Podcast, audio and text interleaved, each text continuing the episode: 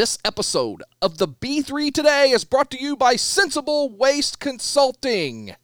812-787-3598 sensiblewaste.com if you spend 2 grand a month or more on your waste and recycling removal you cannot afford not to contact sensible waste consulting. The b3 podcast is a production of impulse radio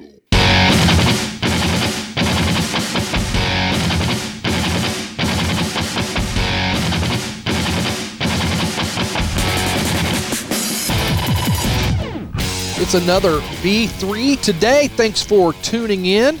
Got a little bracket NCAA talk today. Just a touch of golf. We're gonna gonna get into, and then uh, get ready. We're gonna have Coach Rhett Wiersbe, associate head coach of the Indiana women's program. Going to interview him tomorrow. That'll go up tomorrow afternoon. Then, of course, the big show Thursday, where we're going to record live with uh, the North Daviess Cougars on the local show and.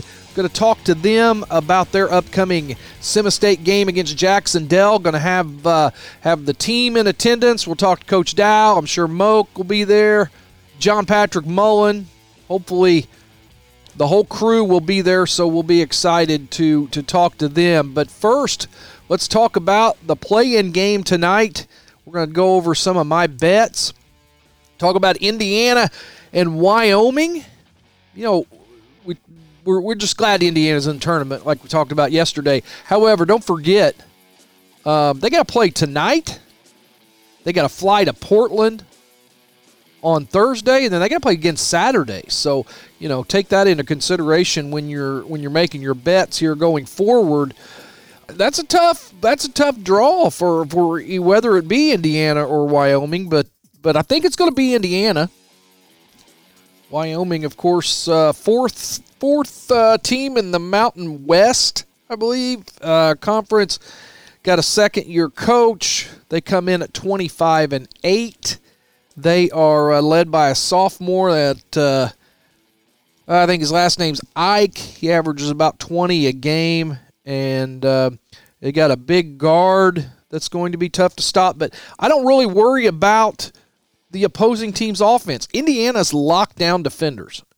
No question about it. And whatever Coach Wood Woodson said at halftime of that Michigan game, when I was ready to give up on them because they completely were sleepwalking through that. Matter of fact, I sent a text to buddy of mine and I said, they act like they'd rather be at Red Bones right now than playing in this basketball game. And then whatever in the hell happened at halftime, it it worked because uh, they came out and just absolutely have been playing like uh, men on a mission ever since then. So, uh, but so defensively, I don't worry about IU one bit. However, and it is as simple to say, whether it's the IU men the Barr-Reeve Lady Vikings, the North Daviess Cougars, whoever. You gotta make shots. And we can dissect it and we can use all the, the hot buzzwords in basketball, scoring at different levels and whatever. You gotta make them. You gotta make shots. It, it goes back, it's no different than in 1960 you got to hit outside shots to open up the inside, and you got to be able to pound it down low to get it outside and hit them. But you got to hit them. And if IU can hit shots, I don't worry about their defense. They're going to take care of business tonight uh, in Wyoming. I believe that is a nine, roughly nine o'clock start on uh, on truTV. It's going to be shown. Gambling wise, I'm taking IU giving the four. I, I, like that line that, that I got on DraftKings. Um, I got oh, looking around, there's a lot of bets I didn't like. I didn't like the player props. I thought they were really aggressive on that. Xavier Johnson um, at 20 plus points. Uh, Jackson Davis at tw- over 25. I didn't love those, but uh, I did take uh, Wyoming at the half over 29 and a half. Got that at minus 120. And then another minus 120. I've got uh, halftime, full time line. Uh, I got Indiana on the money line on that. Um, so wouldn't let me parlay them. Had to bet them all individually. So that's what I've got. Indiana minus four. Wyoming over the 29 and a half at halftime and uh, Indiana to be in control halftime full time. So we'll see about that. Keys for IU, in my opinion, I think uh, Jackson Davis has to keep playing like a man on a mission, like he was. And uh, they got to continue to get good play out Xavier Johnson. But I think you got to keep Galloway in the game. I think you got to keep Galloway in the game and keep him involved. And then uh, Kopp and, and some of the other ones make some outside shots. And uh, I think Indiana will be just fine. And then they'll head head to Portland, Oregon. Used to spend a lot of time in Portland. Um, that's not an easy flight, so they'll get out there and then uh, play play Thursday and then and then Saturday, hopefully. The other game tonight, the first game, uh, Texas Southern versus Texas A&M Corpus Christi. No idea on that one. Hey, if your company spends two grand or more a month on your waste and recycling removal bills, you're probably paying too much. 20 to 40% is what we see on almost every company. You know why? Because your contracts don't protect you from price spikes. Your service levels are completely wrong for what you need. Your contracts allow you to be charged those silly ancillary fees that waste companies love. How much could a free waste audit save you? Hard to tell. But if you go to sensiblewaste.com or you call 812 787 3598, let's do a 10 minute discovery call and see if we're a good fit. Doesn't cost you a penny if they don't save you money on the contracts you've already signed or the ones going forward. Let us take a look. Sensible Waste Consulting, sensiblewaste.com, 812 787 3598. Stop Other stories. overpaying on your waste A lot of of being made out there about the uh, drop that was contested yesterday on the 16th hole at the Players. Daniel Berger um, hits one right of right into the water on 16. Was taking a, a very uh, uh, aggressive drop, let's say, up closer to the green. And the other two guys, Viktor Hovland, Joel Dahmen, called him out on it. And uh, that's one of those things that is unique to golf is that players have to police themselves on many occasions. And that's exactly what the rules official said when he came over there. He, he said, listen, you guys have to come to an agreement here. So you've got three players all pointing out. Berger um, was adamant that he was taking a bad drop. Now, Hovland and Dahmen, they have to do what they are doing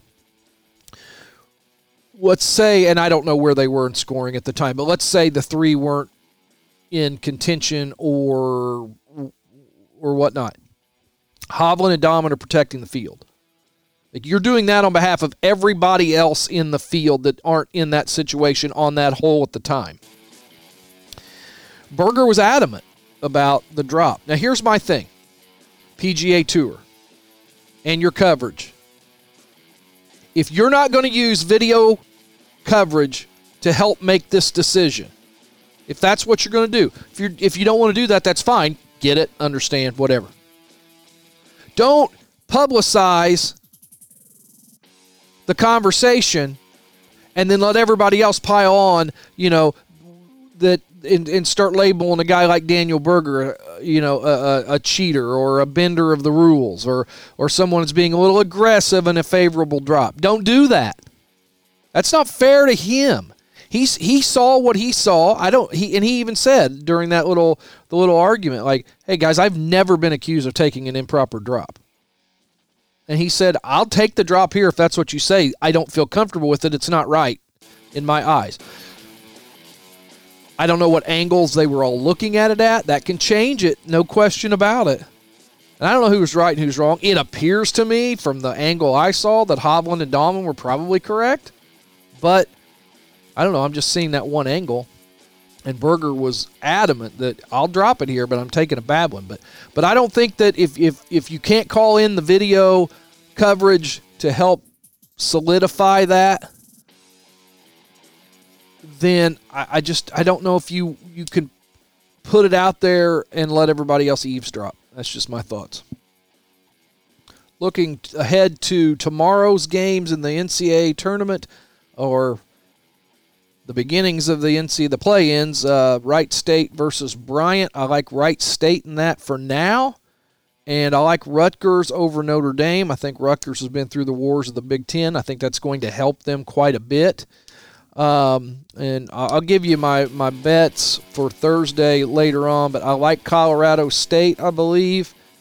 I don't know that I hate North Dakota State in an upset over Providence, but I'm going to have to look at that a little closer. I like Memphis and Penny Hardaway. Baylor and Norfolk State, that'll go to Baylor. Tennessee's going to take care of business. I really like Iowa, but I tell you, I watched the Richmond Spiders and I watched them bring home some cash for the kid the other day, and uh, I'm gonna have to think about that one. Iowa, I love the way Iowa's playing, but man, that Richmond team can be pretty tough. Gonzaga's going to take care of business. Don't give up on Marquette over North Carolina. We're going to look at that one a little closer.